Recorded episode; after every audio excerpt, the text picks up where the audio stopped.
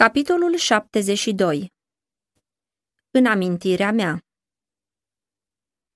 Capitolul acesta se bazează pe cele relatate în Matei 26, versetele 20 la 29, Marcu 14, versetele 17 la 25, Luca 22, versetele 14 la 23, Ioan 13, versetele 18 la 30.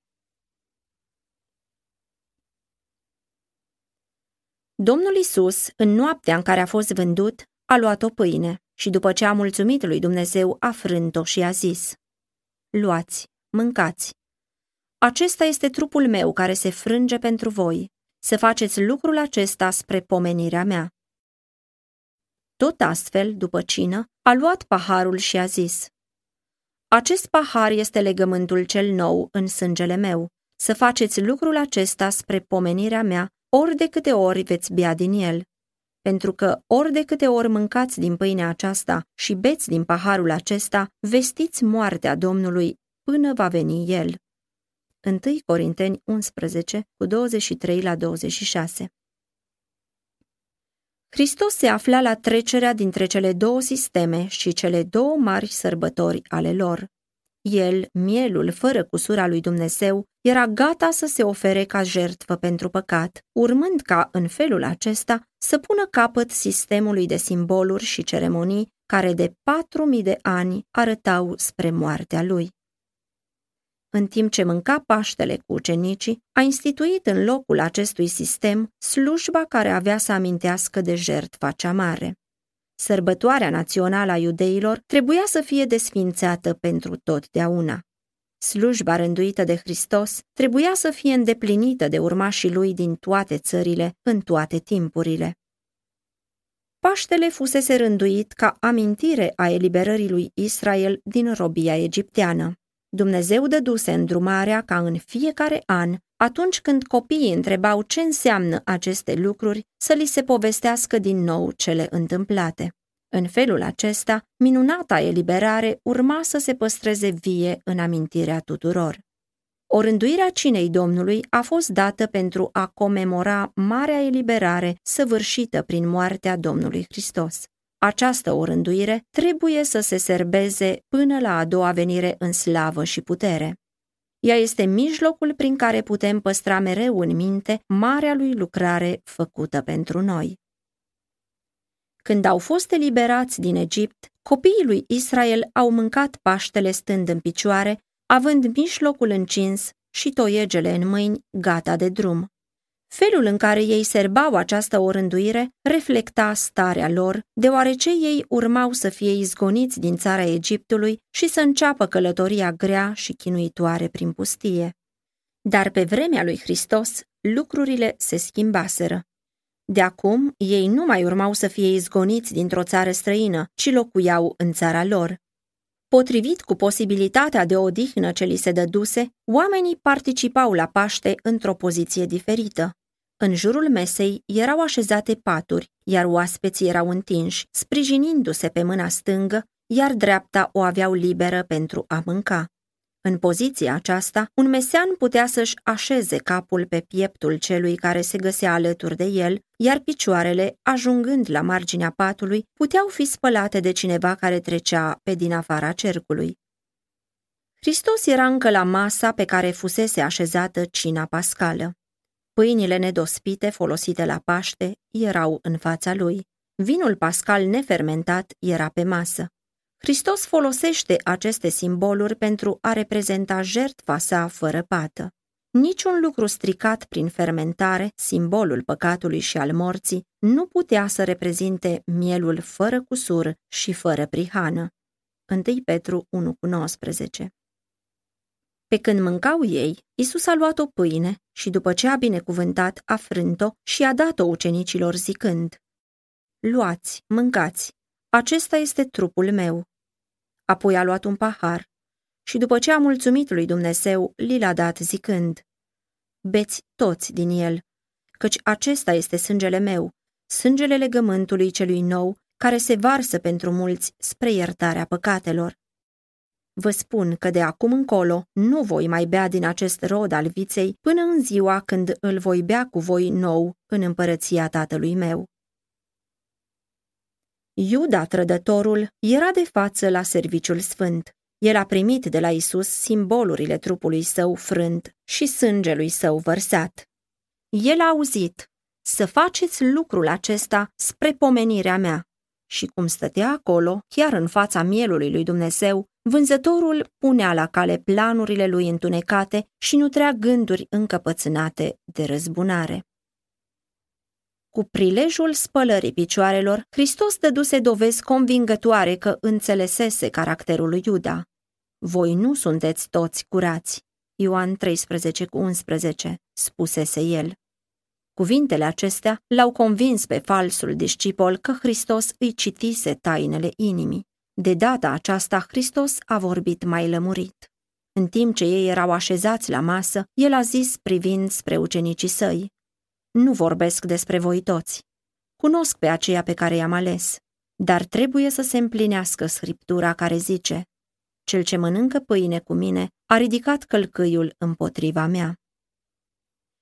Nici de data aceasta ucenicii nu l-au bănuit pe Iuda, dar au văzut că Hristos era foarte tulburat. Un nor de tristețe s-a așezat asupra lor ca un fel de presimțire a unei îngrozitoare nenorociri, a cărei natură nu o înțelegeau.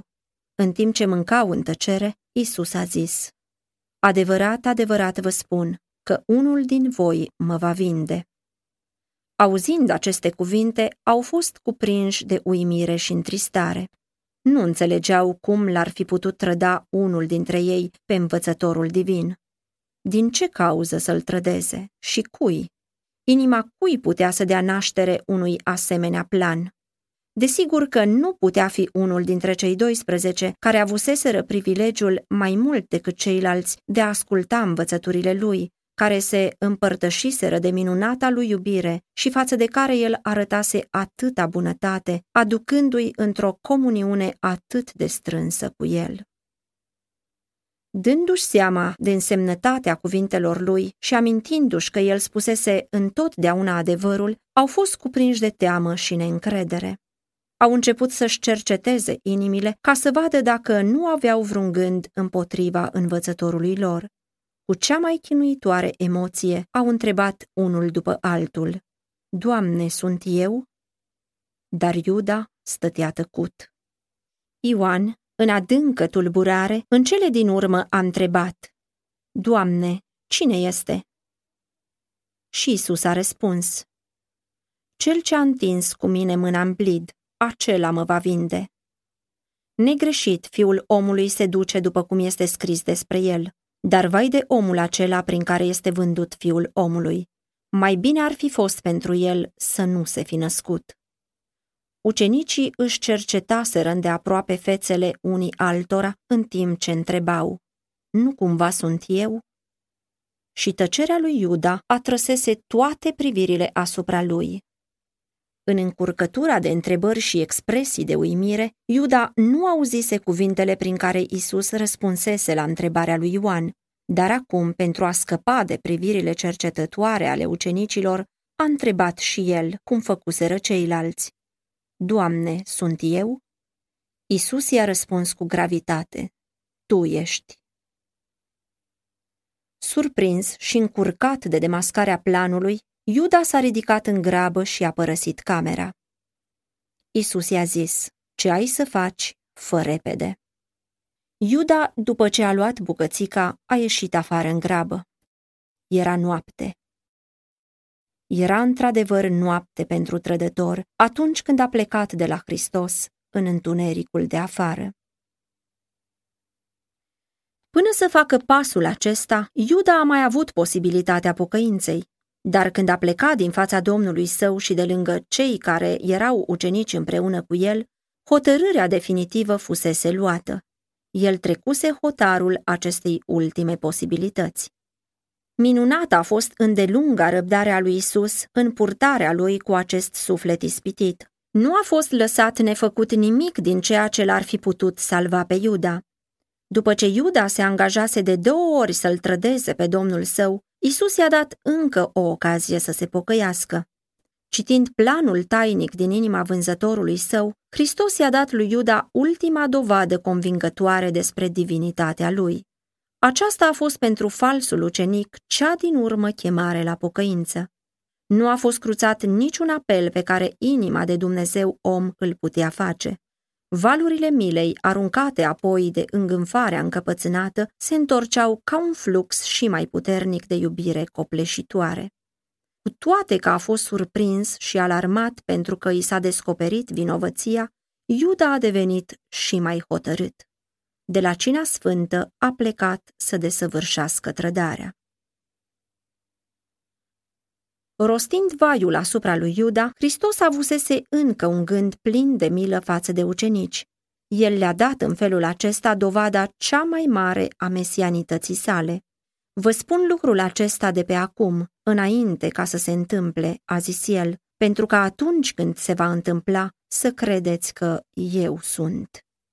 Dacă Isus ar fi tăcut, lăsând să se înțeleagă că nu știe ce avea să-i se întâmple, ucenicii ar fi putut crede că învățătorul lor nu are prevedere dumnezeiască și a fost surprins și trădat în mâinile gloatei ucigașe. Cu un an înainte, Isus le spusese ucenicilor că a ales 12 și că unul era diavol. Acum, cuvintele lui către Iuda, arătând că trădarea acestuia îi era pe deplin cunoscută, urmau să întărească în credință pe adevărații urmași ai lui Hristos în timpul umilinței lui. Iar când Iuda trebuia să ajungă la groasnicul lui sfârșit, ei urmau să-și reamintească de vaiul pe care Isus îl pronunțase asupra trădătorului. Dar Mântuitorul mai avea un scop. El nu-și retrăsese harul de la acela pe care îl știa că este un trădător. Ucenicii nu înțeleseseră cuvintele lui când el spusese la spălarea picioarelor, Voi nu sunteți toți curați. Și nici atunci când fiind la masă el declarase, Cel ce mănâncă pâine cu mine a ridicat călcâiul împotriva mea. Ioan 13 cu 11 și 18. Dar după aceea, când au înțeles sensul acestor cuvinte, ucenicii au avut ocazia să mediteze la răbdarea și harul lui Dumnezeu față de cel ce greșise atât de mult. Deși îl cunoscuse pe Iuda de la început, Isus i-a spălat picioarele, iar trădătorul avusese privilegiul de a se uni cu Hristos prin împărtășirea la actul cel sfânt. Un mântuitor îndelung răbdător a folosit orice mijloc de a-l atrage pe păcătos ca să-l primească, să-l facă să se pocăiască și să fie curățit de pângărirea păcatului. Pilda aceasta este pentru noi. Când presupunem despre cineva că este în rătăcire și păcat, nu trebuie să ne despărțim de el. Nu trebuie ca printr-o nepăsătoare despărțire să-l lăsăm pradă ispitei sau să-l izgonim pe câmpul de luptă al lui satana. Nu aceasta este metoda lui Hristos. Datorită faptului că ucenicii erau rătăciți și plini de greșeli, el le-a spălat picioarele și în felul acesta toți, în afară de unul dintre cei 12, au fost aduși la pocăință. Exemplul lui Hristos nu îngăduie ca cineva să fie exclus de la masa Domnului. Este adevărat că păcatul cunoscut îl exclude pe păcătos, acest fapt este arătat clar de Duhul Sfânt, 1 Corinteni 5 cu 11.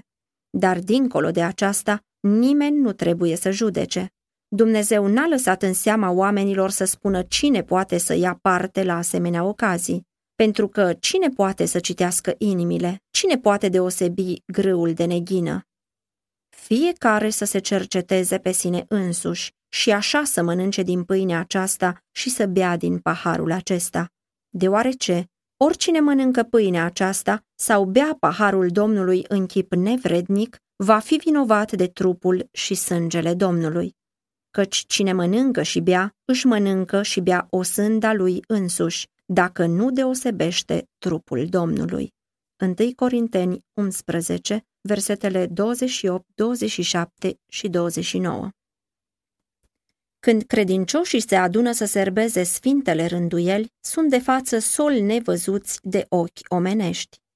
În adunare poate să fie un Iuda și în cazul acesta sunt acolo soli de la Domnul Întunericului, deoarece ei îi însoțesc pe toți aceia care nu se lasă conduși de Duhul Sfânt.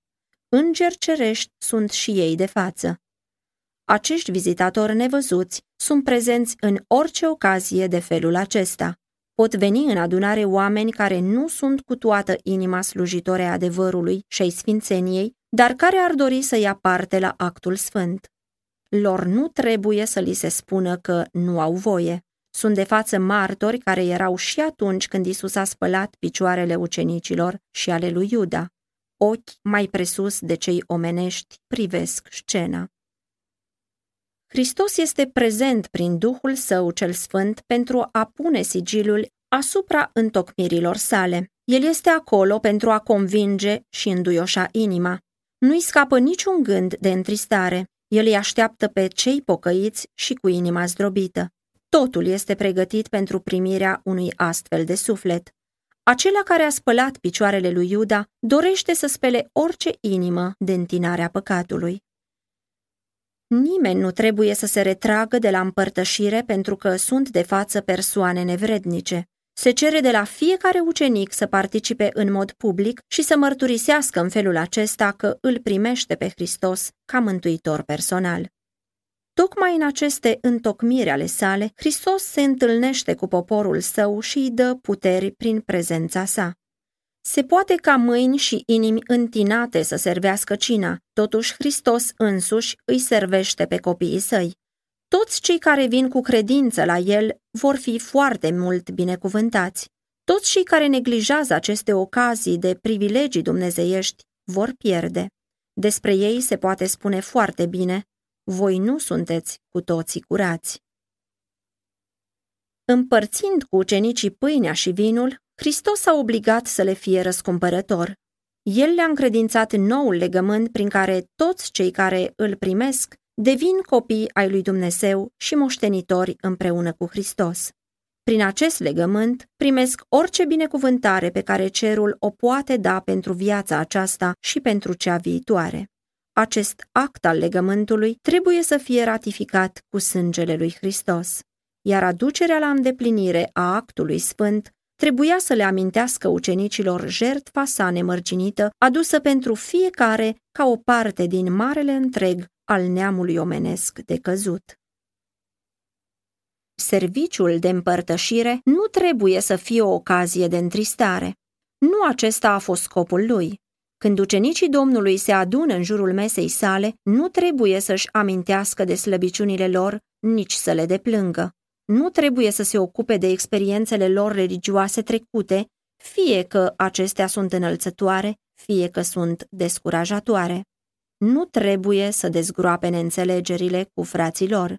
Serviciul pregătitor a cuprins toate acestea. Totul s-a făcut înainte. Cercetarea de sine, mărturisirea păcatelor, rezolvarea neînțelegerilor. Acum ucenicii vin să-L întâlnească pe Hristos.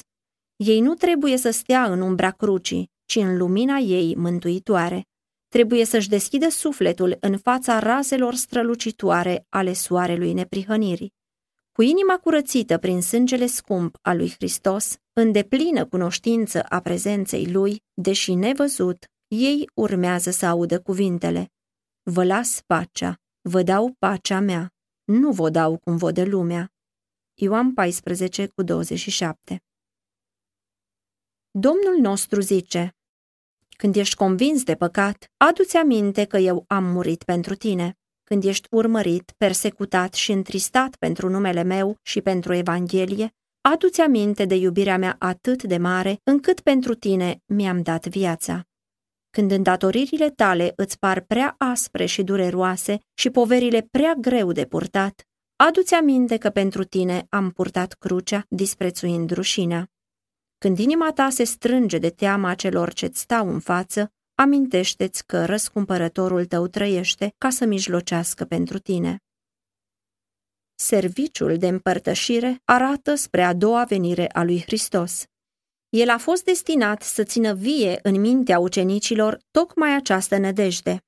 Ori de câte ori se întâlneau pentru a comemora moartea lui, își reaminteau cum el a luat un pahar și după ce a mulțumit lui Dumnezeu, li l-a dat zicând, Beți toți din el, căci acesta este sângele meu, sângele legământului celui nou, care se varsă pentru mulți spre iertarea păcatelor.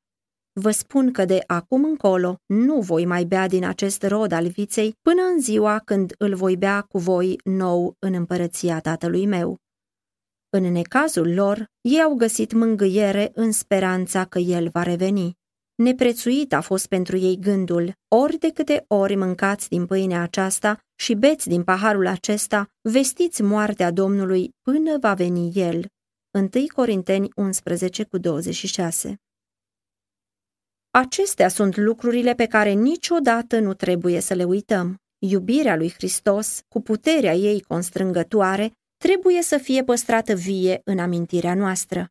Hristos a instituit acest serviciu divin pentru ca El să ne poată vorbi despre iubirea lui Dumnezeu care a fost manifestată în favoarea noastră. Nu poate fi nicio unire între sufletele noastre și Dumnezeu decât prin Hristos. Iubirea și unirea dintre frați trebuie să fie cimentate și făcute veșnice prin iubirea lui Isus. Și pentru a face ca iubirea lui să aibă efect asupra noastră, nu era de ajuns nimic altceva decât moartea lui Hristos. Numai prin faptul că el a murit, putem noi să privim cu bucurie la a doua lui venire. Jertfa lui este centrul nădejdii noastre, de ea trebuie să ne prindem credința. Orânduielile care scot la iveală umilința și suferința Domnului nostru sunt socotite prea mult ca forme. Ele au fost instituite cu un scop. Simțurile noastre trebuie să fie înviorate ca să ne putem da seama de taina Evlaviei. Toți au privilegiul să înțeleagă, mai mult decât o fac, suferințele ispășitoare ale lui Hristos. După cum Moise a înălțat șarpele în pustie, așa a fost înălțat și fiul omului, pentru ca oricine crede în el să nu piară, ci să aibă viață veșnică. Ioan 3, cu 14 și 15 Trebuie să privim la crucea de pe Golgota, pe care stă Mântuitorul muribund. Interesele noastre veșnice cer să ne dovedim credința în Hristos. Domnul nostru a zis, dacă nu mâncați trupul fiului omului și dacă nu beți sângele lui, n-aveți viață în voi înșivă, căci trupul meu este cu adevărat o hrană și sângele meu este cu adevărat o băutură. Ioan 6, cu 53 la 55 Lucrul acesta este adevărat și pentru viața noastră fizică. Datorăm chiar și viața aceasta pământească morții lui Hristos. Pâinea pe care o mâncăm este cumpărată prin trupul lui frânt. Apa pe care o bem este cumpărată prin sângele lui vărsat.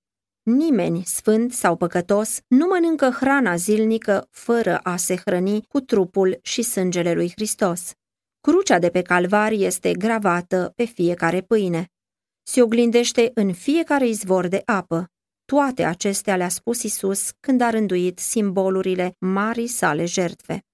Lumina care strălucește de la serviciul de împărtășire din camera de sus sfințește hrana pentru viața noastră zilnică.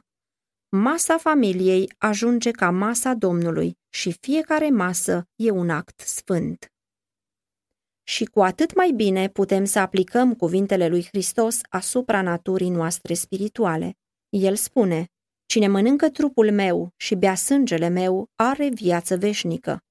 Numai când primim viața așa cum s-a dăruit pe crucea de pe Golgota, putem să trăim viața de sfințenie și primim această viață primind cuvântul său și făcând lucrurile pe care el le-a poruncit. În felul acesta ajungem una cu el. Cine mănâncă trupul meu, zice el, și bea sângele meu, rămâne în mine și eu rămân în el. După cum tatăl care este viu m-a trimis pe mine și eu trăiesc prin tatăl, tot așa cine mă mănâncă pe mine, va trăi și el prin mine. Ioan 6, cu 54, 56 și 57 La Sfânta Împărtășire se aplică textul acesta în chip deosebit. Când prin credință contemplăm jertfa cea mare a Domnului nostru, sufletul asimilează viața spirituală a lui Hristos. Sufletul acesta va primi putere spirituală în orice împărtășire. Slujba aceasta stabilește o legătură vie prin care credinciosul este legat de Hristos și în felul acesta este legat de Tatăl. Într-un sens deosebit, ea formează o legătură între ființele omenești dependente și Dumnezeu, cel de care depinde viața noastră. Când primim pâinea și vinul care simbolizează trupul frânt al lui Hristos și sângele lui vărsat, în imaginație trăim scena împărtășirii din camera de sus. Ni se pare că trecem și noi prin grădina sfințită de agonia aceluia care a purtat păcatele lumii. Suntem și noi martori la lupta prin care s-a câștigat împăcarea noastră cu Dumnezeu. Hristos ne este arătat ca răstignit între noi. Privind la răscumpărătorul răstignit, noi înțelegem mai bine măreția și însemnătatea jertfei aduse de maestatea cerului. Planul mântuirii este slăvit înaintea noastră și gândul despre Golgota trezește în inima noastră emoții vii și sfinte. În inimile și pe buzele noastre vor fi laude pentru Dumnezeu și pentru miel. Mândria și adorarea de sine nu pot să crească în sufletul care păstrează o vie amintire a celor petrecute pe Golgota. Acela care privește iubirea inegalabilă a Mântuitorului va fi înălțat în gând, curățit în inimă și transformat în caracter.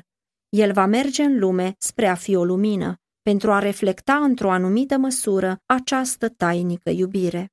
Cu cât contemplăm mai mult crucea lui Hristos, cu atât mai mult ne vom însuși vorbirea apostolului când a zis Departe de mine gândul să mă laud cu altceva decât cu crucea Domnului Isus Hristos, prin care lumea este răstignită față de mine și eu față de lume. Galateni 6 cu 14